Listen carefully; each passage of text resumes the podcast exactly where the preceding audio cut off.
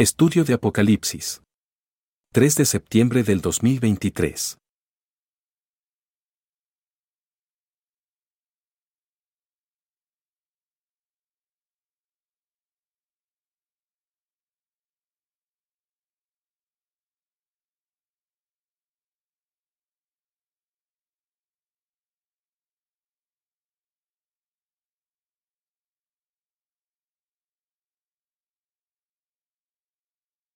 Ok, vamos a primera de Juan. Si se te olvidó tu Biblia, si no traes tu Biblia, por favor, y quieres que eh, un ejemplar físico, por favor, levanta la mano. Y nuestros anfitriones te van a prestar un ejemplar de la palabra de Dios. Primera de Juan, primera de Juan 4, versículos del 7 al 21. Primera de Juan 4, del 7 al 21. ¿Lo tienen?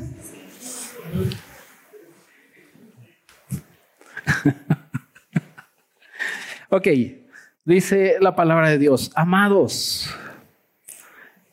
amémonos unos a otros, porque el amor de Dios, porque es amor, eh, porque el amor, porque el amor es de Dios. Todo aquel que ama es nacido de Dios y conoce a Dios. El que no ama no ha conocido a Dios porque Dios es amor. En esto se mostró el amor de Dios para con nosotros, en que Dios envió a su Hijo unigénito al mundo para que vivamos por Él. En esto consiste el amor. No en que nosotros hayamos amado a Dios, sino que Él nos amó a nosotros y envió a su Hijo en propiciación por nuestros pecados. Amados, si Dios nos ha amado así, debemos también nosotros amarnos unos a otros. Nadie ha visto jamás a Dios. Si nos amamos unos a otros, Dios permanece en nosotros y su amor se ha perfeccionado en nosotros. En esto conocemos que permanecemos en Él y Él en nosotros, en que nos ha dado de su Espíritu. Y nosotros hemos visto y testificamos que el Padre ha enviado al Hijo, el Salvador del mundo. Todo aquel que confiese que Jesús es el Hijo de Dios, Dios permanece en él y él en Dios. Y nosotros hemos conocido y creído el amor que Dios tiene para con nosotros. Dios es amor. Y el que permanece en amor, permanece en Dios y Dios en él.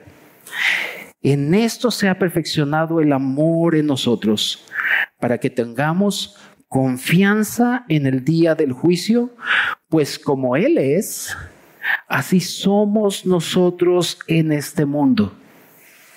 En el amor no hay temor, sino que el perfecto amor echa fuera el temor, porque el temor lleva en sí castigo, de donde el que teme no ha sido perfeccionado en el amor. Nosotros le amamos a Él porque Él nos amó primero. Si alguno dice, yo amo a Dios y aborrece a su hermano, es mentiroso. Pues el que no ama a su hermano a quien ha visto, ¿cómo puede amar a Dios a quien no ha visto? Y nosotros tenemos este mandamiento de Él.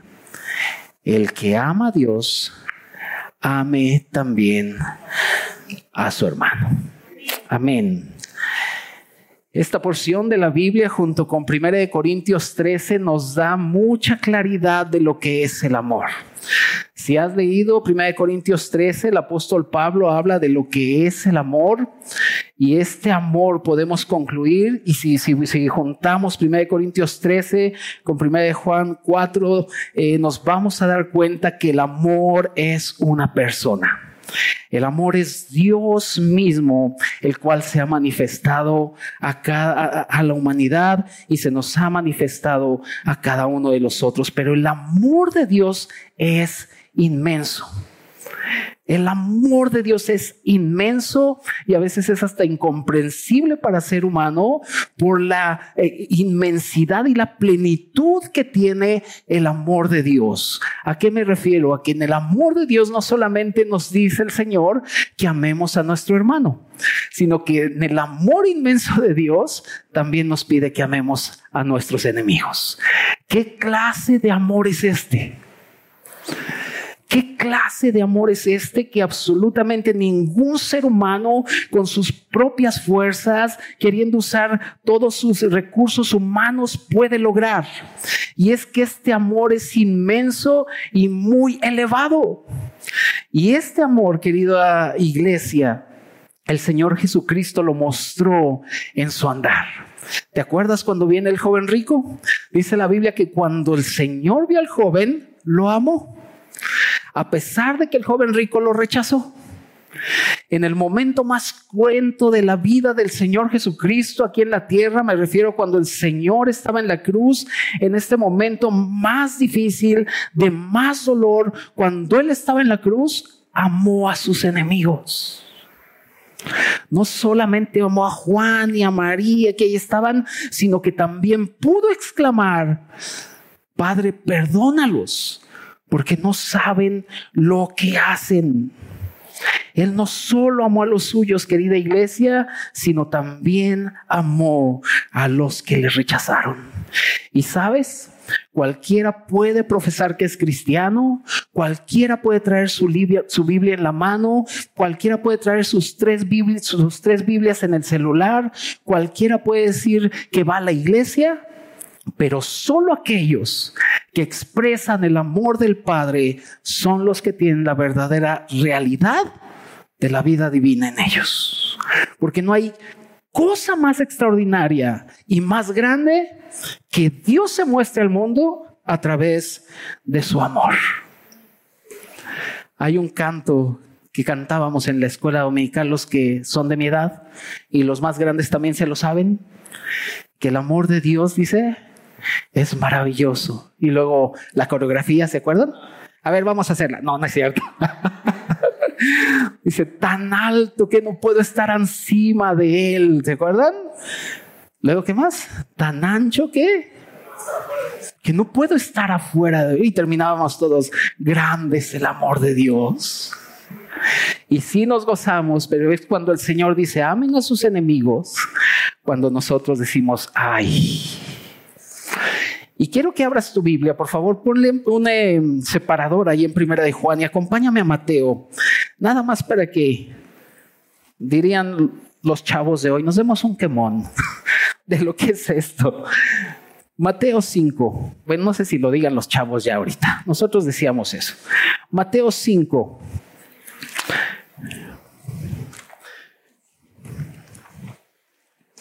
Mateo 5, versículos del 43, está hablando de una ley que dice, habéis oído que ojo por ojo y diente por diente, ¿se acuerdan? Es lo que está hablando y vamos ahí al, al versículo 43 de Mateo 5 para que veamos la inmensidad del amor de Dios y por qué es tan importante. ¿Lo tienes? Dice, oísteis que fue dicho, amarás a tu prójimo y aborrecerás a tu enemigo. Y todos dicen, amén, sí, gloria a Dios, aleluya, lo recibo. Pero ¿qué dice después? Pero yo os digo, amad a vuestros enemigos, bendecid a los que os maldicen, haced bien a los que os aborrecen y orad por los que os ultrajan y os persiguen. Y quiero que subrayes lo que sigue para que seáis hijos de vuestro Padre que está en los cielos, que hace salir su sol sobre malos y buenos. Fíjate qué amor de Dios. Que Él no dice, solo a Harvest les voy a traer el sol y a los demás una lluvia torrencial. Hace salir el sol sobre buenos y malos y que hace llover sobre justos e injustos. Porque si amáis a los que os aman, ¿qué, recompensa tendréis? ¿No hacen también lo mismo los publicanos? Y si saludáis a vuestros hermanos solamente, ¿qué hacéis de más? ¿No hacen también así los gentiles? Y viene el 48.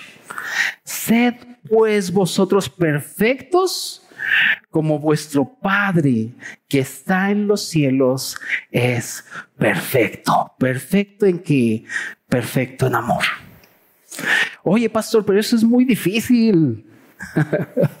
sí, pero tenemos a su espíritu ya no hay pretexto. Era difícil, difícil para ellos, pero el Señor sabía que iba a morir y a resucitar y que nos iba a, dar su espíritu para que nosotros pudiéramos caminar como Cristo caminó, para que nosotros pudiéramos imitar lo que Cristo es, hizo, para que en este espíritu que nos ha dado, todo el amor del Padre sea derramado en nuestros corazones.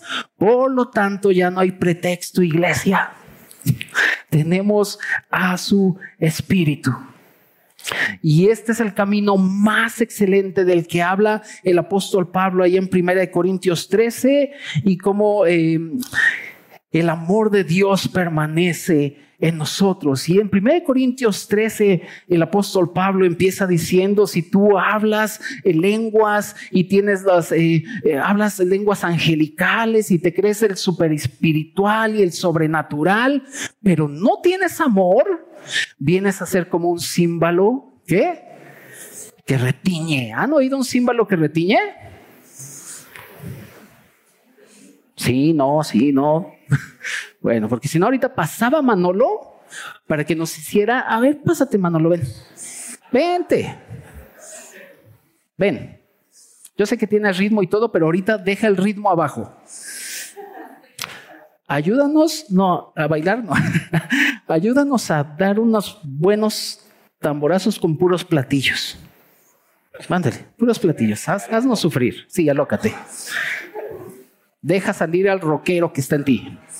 A ver, para que veamos cómo dice la Biblia, puedes conocer los misterios secretos de la ciencia, pero si no tienes amor, es algo molesto. Vamos a dejar que Manolo, dale.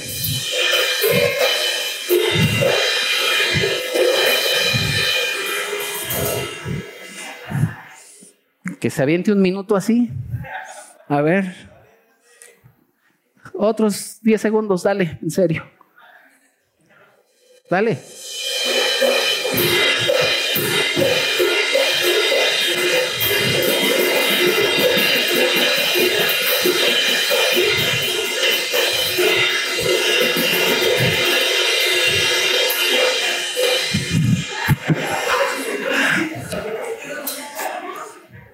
¿Qué les pareció, hermanos? Síguele, Manolo, solo Normita. ¿sí? Sigue, Manolo. Gracias, Manolo. Hermanos, cuando la Biblia dice que si no tenemos amor, somos como un símbolo, un, símbolo que retiñe. ¿Te retiñaron los oídos? Ah, gracias, Manolo. Por lo tanto, querida iglesia, la sabiduría que tiene la Biblia es extraordinaria porque podemos conocer los misterios y secretos de la ciencia, podemos dar mi cuerpo para ser quemado, pero si no tenemos amor, nada somos y hay mucha molestia en medio nuestro. Pero querida iglesia, y en 1 Corintios 13:8, el apóstol Pablo dice que el amor nunca deja de ser. Y cuando la Biblia dice que el amor nunca deja de ser, eso quiere decir que sobrevive a todo, que mantiene su posición siempre, que nunca falla, que nunca se desvanece, que nunca se acaba. Y Cantares 8:6 dice, fuerte como la muerte es el amor. Y este amor del cual la Biblia se está refiriendo, se está refiriendo a la misma vida de Dios, porque este es el verdadero amor. No es el amor como el mundo dice que es el amor, de que hay el amor y el desamor y el mundo más sabe de desamor que de amor. La palabra de Dios viene y dice, iglesia, el amor es una persona, el amor es Dios mismo. Por eso ahí en 1 Corintios 13 también termina diciendo, y ahora permanece la fe, la esperanza y el amor, estos tres, pero el mayor de ellos es el amor. Por eso es tan importante, querida iglesia, que nosotros entendamos que el mejor camino que podemos tomar es el amor. Por eso Pablo les decía, he aquí les muestro un camino mejor. Así que querida iglesia, todos los que caminamos con Cristo, todos los que caminamos con Cristo debemos hacerlo entendiendo cuál es la fuente del amor. Y este es nuestro primer punto. Quiero pedirte que me acompañes a Primera de Juan otra vez. Primera de Juan. Debemos entender, debemos caminar con Cristo entendiendo cuál es la fuente del amor. Primera de Juan, versículos del 7 al 8. Primera de Juan 4, versículos del 7 al 8. Cuando dice amados, ¿a quién le está hablando? A la iglesia. Amados, amémonos unos a otros porque el amor es de Dios. Todo aquel que ama es nacido de Dios y conoce a Dios. El que no ama no ha conocido a Dios porque Dios es amor. La fuente misma del amor es Dios mismo. Cuando el cristiano empieza a entender eso, cuando el cristiano empieza a entender que la expresión de Dios es el amor mismo y entiende que Dios es la vida, pero pero también cuando se expresa, Él se expresa eh, como el amor, empezamos a caminar entendiendo que la fuente de amor es Dios mismo. Si nosotros queremos amar a una persona con nuestro propio amor, no vamos a poder. Nos vamos a cansar, nos vamos a desesperar. Le voy a decir, córtalas y te voy a hacer la ley del hielo. Porque estoy usando un amor natural que de hecho es el amor natural que el mundo viene y ofrece. El mundo te ofrece supuesto amor siempre esperando algo a cambio. Y entonces el cristiano si está escuchando eso, si tiene los conceptos del amor que el mundo da, entonces si se para en la mañana y ve a su esposa que no se ha maquillado ni peinado, dice ya no te amo. Pero cuando se viste y se, se maquilla y se pone bien hermosa, ahora sí te amo. Y siempre está buscando la manera de, de sacar algo pero este es amor que el mundo da, o es un amor o un concepto del amor que el mundo da, pero la Biblia nos trae luz y nos dice que el amor es Dios. Y ahí está la fuente inagotable del amor. Si tú y yo no tomamos las verdades de Cristo, si no tomamos a este Dios precioso como la fuente del amor, hermanos, el amarnos los unos a los otros no va a ser nunca una realidad. Nos vamos a caer bien. Pero el amor es un asunto de tomar la fuente de vida y de amor que es Dios mismo. Este mundo conoce más el desamor que el amor, ¿verdad? Y entonces se levanta nuestra hermana Yuri y dice, maldita primavera, porque me acuerdo de ti en la primavera. Y entonces se pasa, se levanta nuestro hermano Ricardo Montaneri y déjame llorar. Y un de canciones que hablan más del amor y desamor y me quiero cortar las venas porque me dejaste, porque ya te odio, porque ya no te necesito, ahora traigo otro clavo que saca otro clavo. Y un montón de tonterías. Y ahí está el cristiano, sí, será y será y cantando a Montaner. Te digo Montaner porque me gusta Montaner. Pero si ponemos atención a todas estas cosas, nos vamos a dar cuenta de lo degradante que es el concepto que el mundo tiene del amor. Pero cuando venimos a la Biblia, querida iglesia, nos damos cuenta que nosotros tenemos un amor firme, fuerte. El amor del mundo es bien endeble, débil, pero el nuestro es como un ancla que es la misma vida de Dios. Y querida iglesia, este amor se encuentra aquí, en la iglesia. No vas a encontrar el amor de Dios en otro lado y es aquí en donde el amor de Dios se expresa. Ay, pastor, pues yo no lo veo. Es más, ya me voy de la iglesia porque aquí no se siente el amor. Hermanos, el amor de Dios tiene dos vertientes.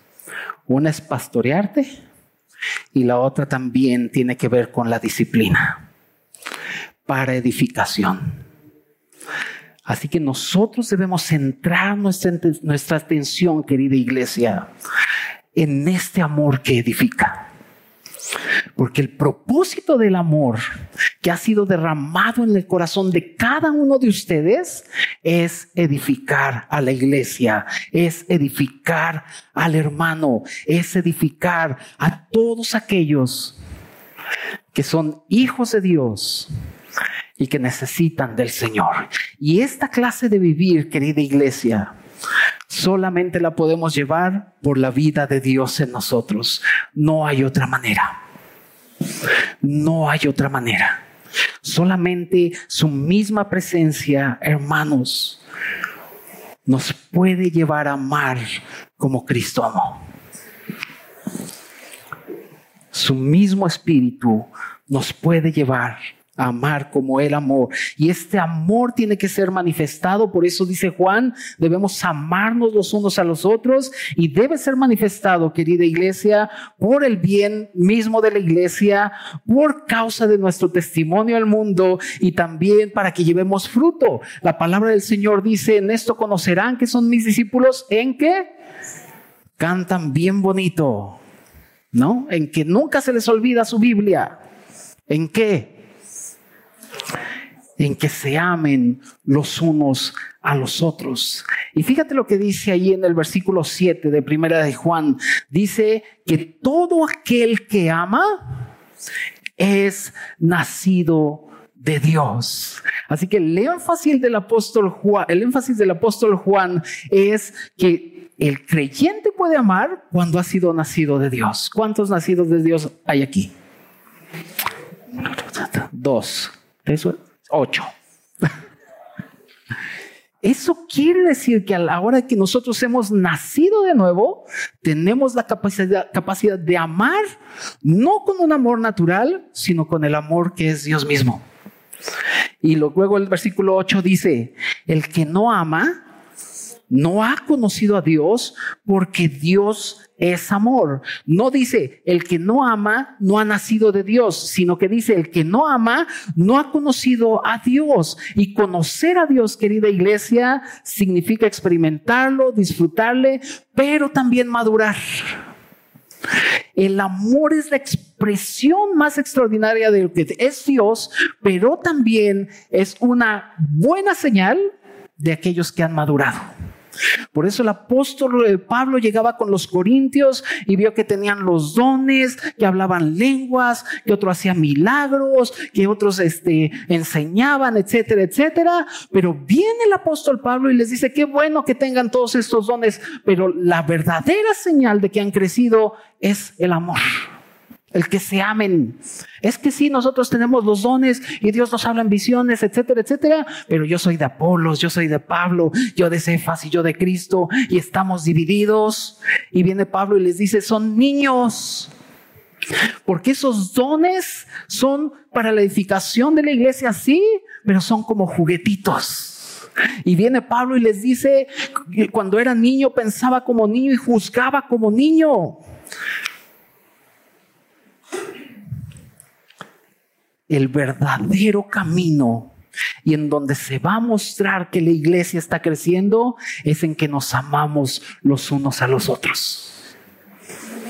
Ahí se empieza a ver la verdadera madurez y empezamos a amar a, los, a los que nos persiguen y empezamos a amar a aquellos que hablan mal de nosotros y empezamos a amar al que no me saludó y al que me sacó la lengua y al que me ignoró o al que me barrió también. Y ahí se empieza a ver la verdadera madurez. Y dice la Biblia, el que no ama no ha conocido a Dios. ¿Por qué? Porque Dios es amor. Como lo más excelente que puede haber.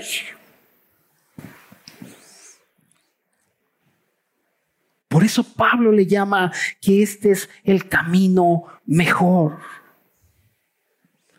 Porque cuando no conocemos a Dios, juzgamos como niños y pensamos como niños. ¿Cómo piensa un niño? Todo yo, yo, yo, yo y yo. ¿Cómo juzga un niño? Todo yo, yo y yo. Pero una persona madura ya no es yo, ya es él, él, él, él.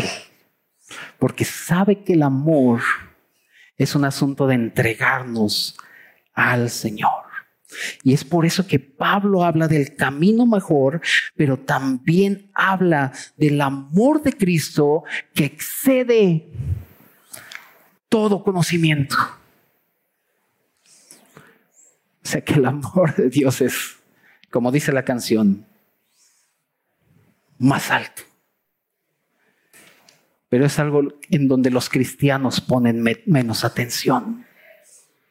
Necesitamos ver lo que la palabra de Dios dice respecto a esto. Querida iglesia, nosotros podemos amar con el amor de Dios porque hemos nacido de Dios y porque conocemos a Dios y porque sabemos que Dios es amor.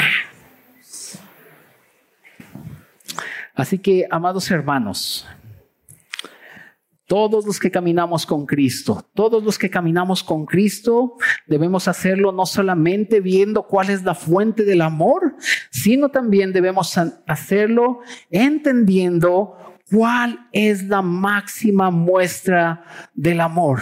Vamos ahí a Juan, por favor. Otra vez, ahí en el capítulo 4, versículos del 9 al 11. Dice, en esto, ¿qué? Se mostró el amor de Dios para con nosotros, en que no nos falta nada. ¿Verdad? En que Dios envió a su Hijo unigénito al mundo para que vivamos por Él. En esto consiste el amor. Primero dice, en esto se muestra, y ahora te voy a decir en qué consiste el amor de Dios. En esto consiste el amor no en que nosotros hayamos amado a Dios, sino que Él nos amó a nosotros y envió a su Hijo en propiciación por nuestros pecados. Amados, si Dios nos ha amado así, debemos también nosotros amarnos los unos a los otros. Querida iglesia, el amor de Dios se ha manifestado. Su amor ya no está escondido.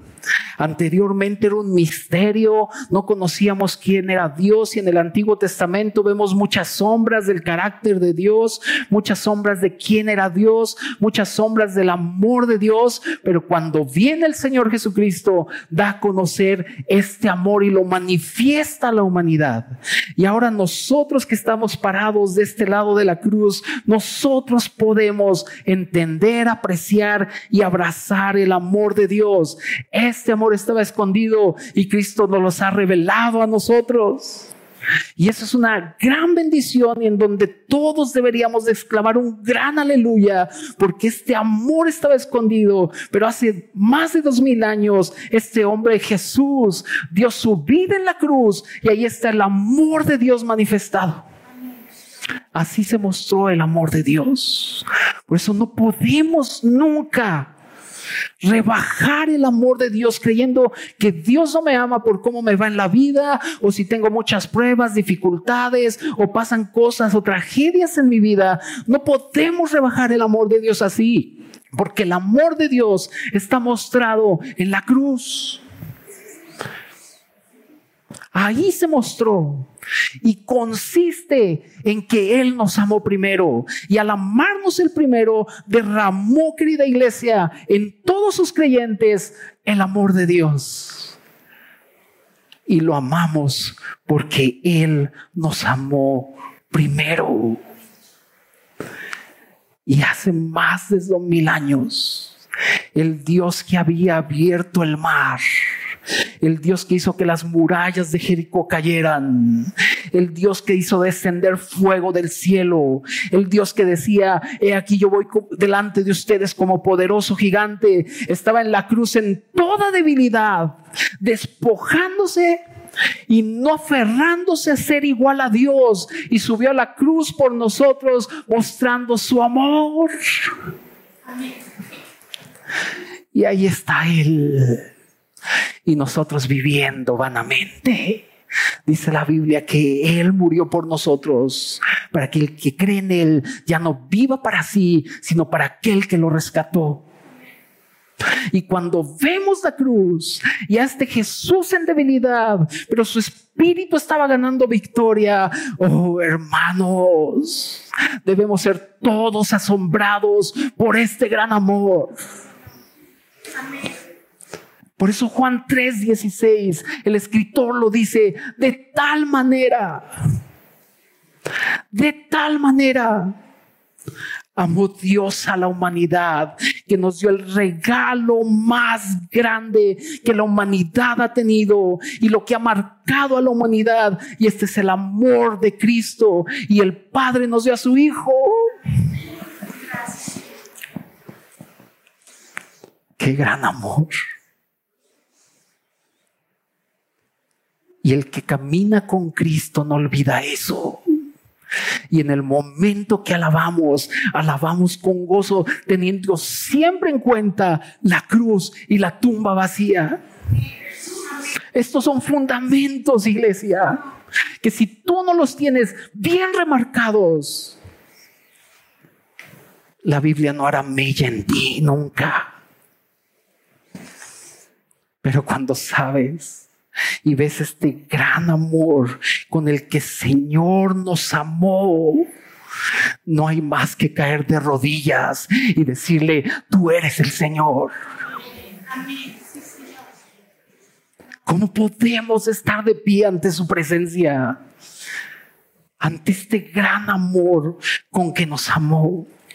No que nosotros lo amamos primero.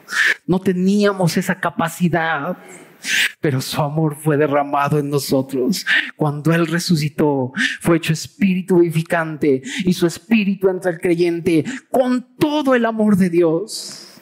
Y ahora lo puedo amar y también puedo amar a mis hermanos. Y en esto sabemos que hemos pasado de muerte a vida. En que amo a mi hermano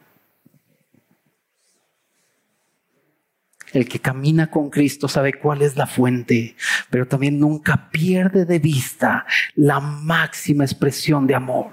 Y el Señor lo dijo, no hay mayor amor que este, que uno de la vida por sus amigos. Y allí en la cruz se celebró el juicio de Dios juicio que tú y yo teníamos que habernos presentado.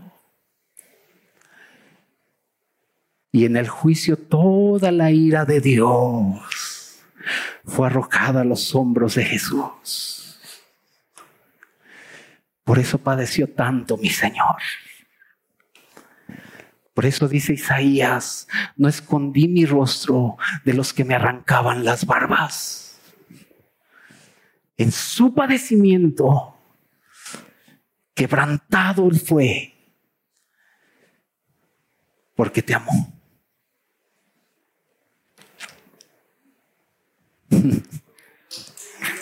Hermanos, este es el gran amor con que nos amó, aún estando muertos en delitos y pecados.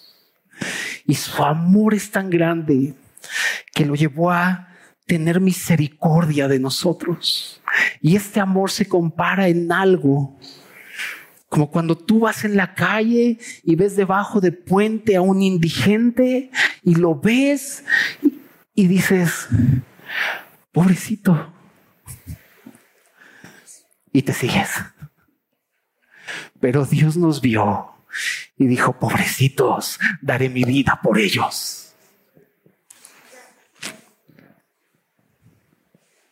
Hermanos, qué grande amor. Y en el versículo 11 el apóstol Juan dice, amados, ah, yo puedo ver el corazón de Juan rogándoles. Así como Pablo rogaba, os ruego pues por las misericordias de Dios. Yo veo aquí un Juan que dice, amados, si Dios nos ha amado así, ¿cómo nos amó? Dio su vida. Si Dios nos ha amado así, debemos, no dice si quieres, debemos nosotros amarnos unos a otros. ¿Y por qué debemos? Porque ya está el Espíritu de Dios en ti porque ya puedes hacerlo. Antes no podías. Mira, regreso un capítulo atrás. Juan 3:16, primera de Juan 3:16, no Juan 3:16, primera de Juan 3:16 para que veas la carga tan fuerte que el apóstol Juan tenía. ¿La tienes? En esto hemos conocido el amor en que él puso su vida por nosotros. También nosotros debemos poner nuestras vidas por los hermanos. Porque allí está la manifestación del amor. Allí está, iglesia. Hermanos, todos los que caminamos con Cristo Debemos hacerlo entendiendo la fuente del amor, entendiendo cuál es la máxima expresión del amor, pero también entendiendo que la iglesia expresa este amor. Vamos a nuestro tercer punto. Regresemos a primera de Juan 4, por favor. Versículos del 12 al 21. Nadie ha visto jamás a Dios. Si nos amamos unos a otros, Dios permanece en nosotros. Y su amor se ha perfeccionado en nosotros. En esto conocemos que permanecemos en Él y Él en nosotros, en que nos ha dado de su Espíritu. Y nosotros hemos visto y testificamos que el Padre ha enviado al Hijo, el Salvador del mundo. Todo aquel que confiese que Jesús es el Hijo de Dios, Dios permanece en él y él en Dios. Y nosotros hemos conocido y creído el amor que Dios tiene para con nosotros. Dios es amor. Y el que permanece en amor permanece en Dios y Dios en él. En esto se ha perfeccionado el amor en nosotros para que tengamos confianza en el día del juicio, pues como Él es, así somos nosotros en este mundo. En el amor no hay temor, sino que el perfecto amor echa fuera el temor, porque el temor lleva en sí castigo, de donde el que teme no ha sido perfeccionado en el amor. Nosotros le amamos a Él, porque Él nos amó primero. Si alguno dice yo amo a Dios y aborrece a su hermano, es mentiroso. Pues el que no ama a su hermano, a quien ha visto, ¿cómo puede amar a Dios a quien no ha visto? Y nosotros tenemos este mandamiento de Él. El que ama a Dios, ame también a su hermano. El versículo 12 dice, nadie ha visto jamás a Dios. Si nos amamos unos a otros, Dios permanece en nosotros y su amor se ha perfeccionado en nosotros.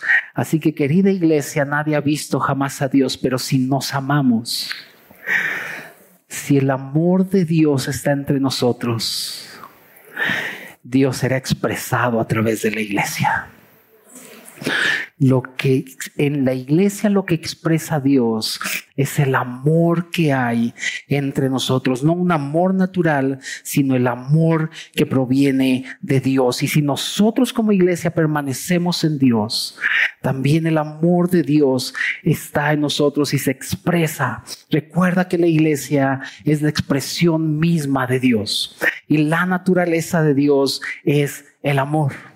Y ahí, querida iglesia, es aquí en la iglesia, en nuestra comunión los unos con los otros, que estamos siendo perfeccionados en el amor de Dios.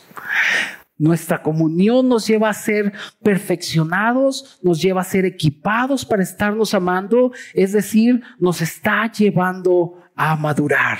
Y la iglesia es la expresión misma de Dios que muestra el amor con la cual el Señor, con el cual también el Señor nos amó.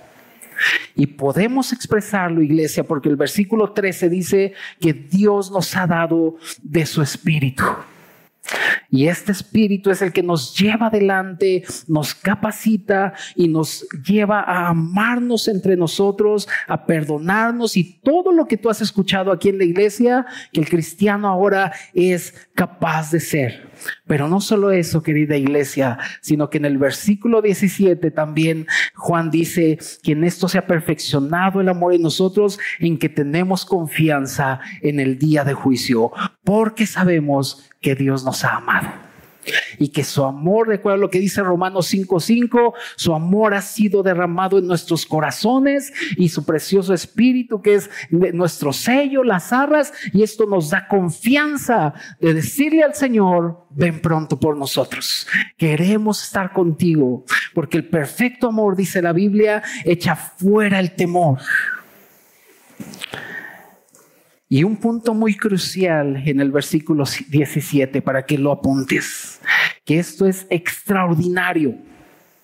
Y si te he estado diciendo no tienes pretexto, con este punto acabamos de decir, Señor, queremos crecer más. El versículo 17 dice al final que como Él es, nosotros seremos cuando venga en gloria. Dice, ¿O cómo dice? Como Él es, así seremos.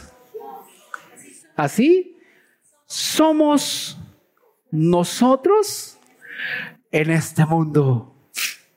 No tienes pretexto. ¿Cómo caminó Cristo? En amor. ¿Cuál fue el mensaje de Cristo? El amor. No cualquier amor, sino un amor supremo. Iglesia, en el amor no hay temor, porque su amor ha sido derramado y esperamos su regreso.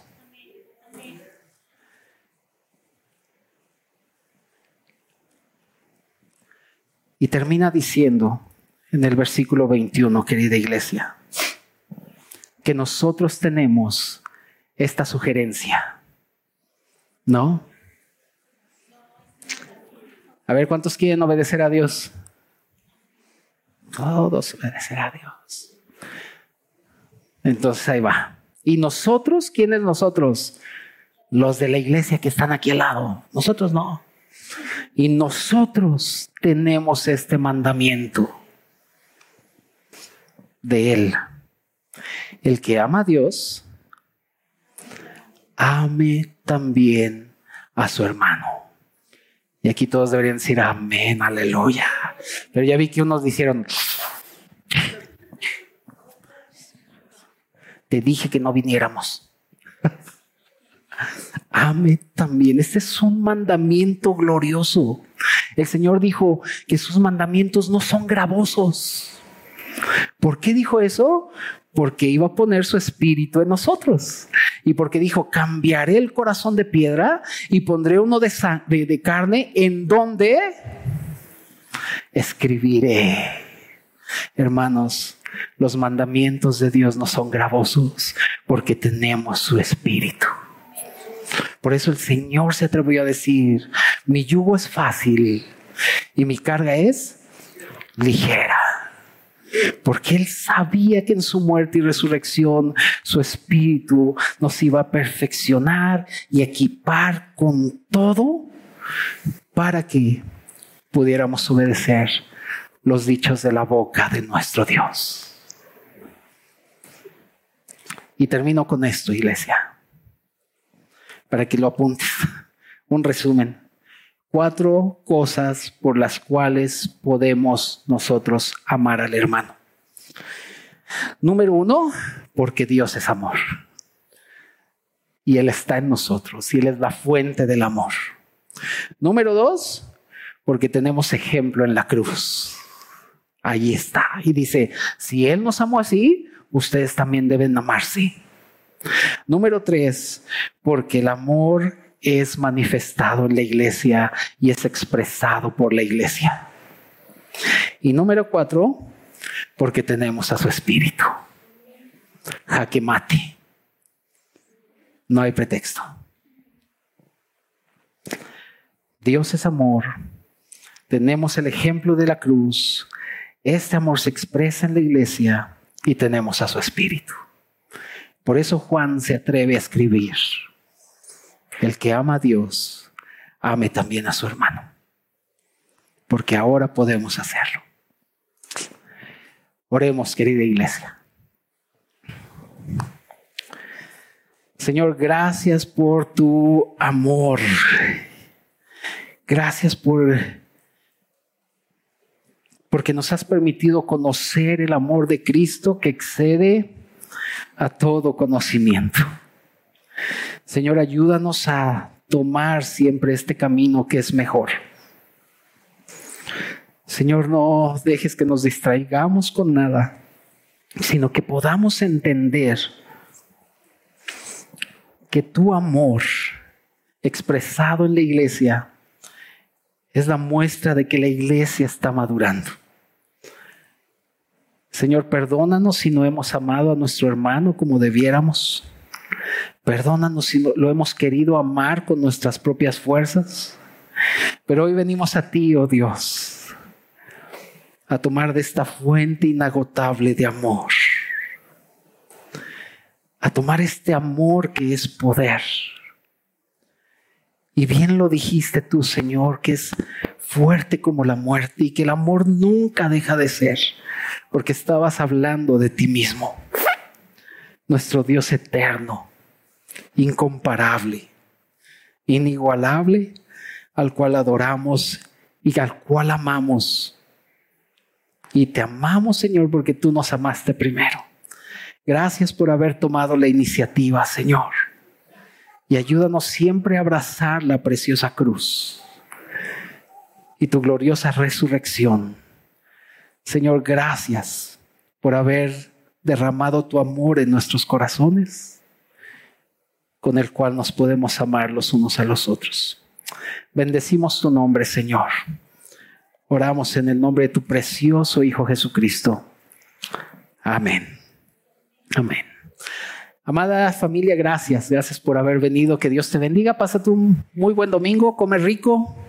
Sigue disfrutando al Señor y apreciando este amor tan grande que Él tiene por nosotros. Recuerda, iglesia, que hay hermanos aquí al frente, Toñito y Jen, si necesitas orar o que ellos oren por ti o si solo quieres tomar un tiempo para alabar al Señor juntos en oración, puedes hacerlo con toda confianza. Y querida iglesia, no olvides que por sobre todas las cosas,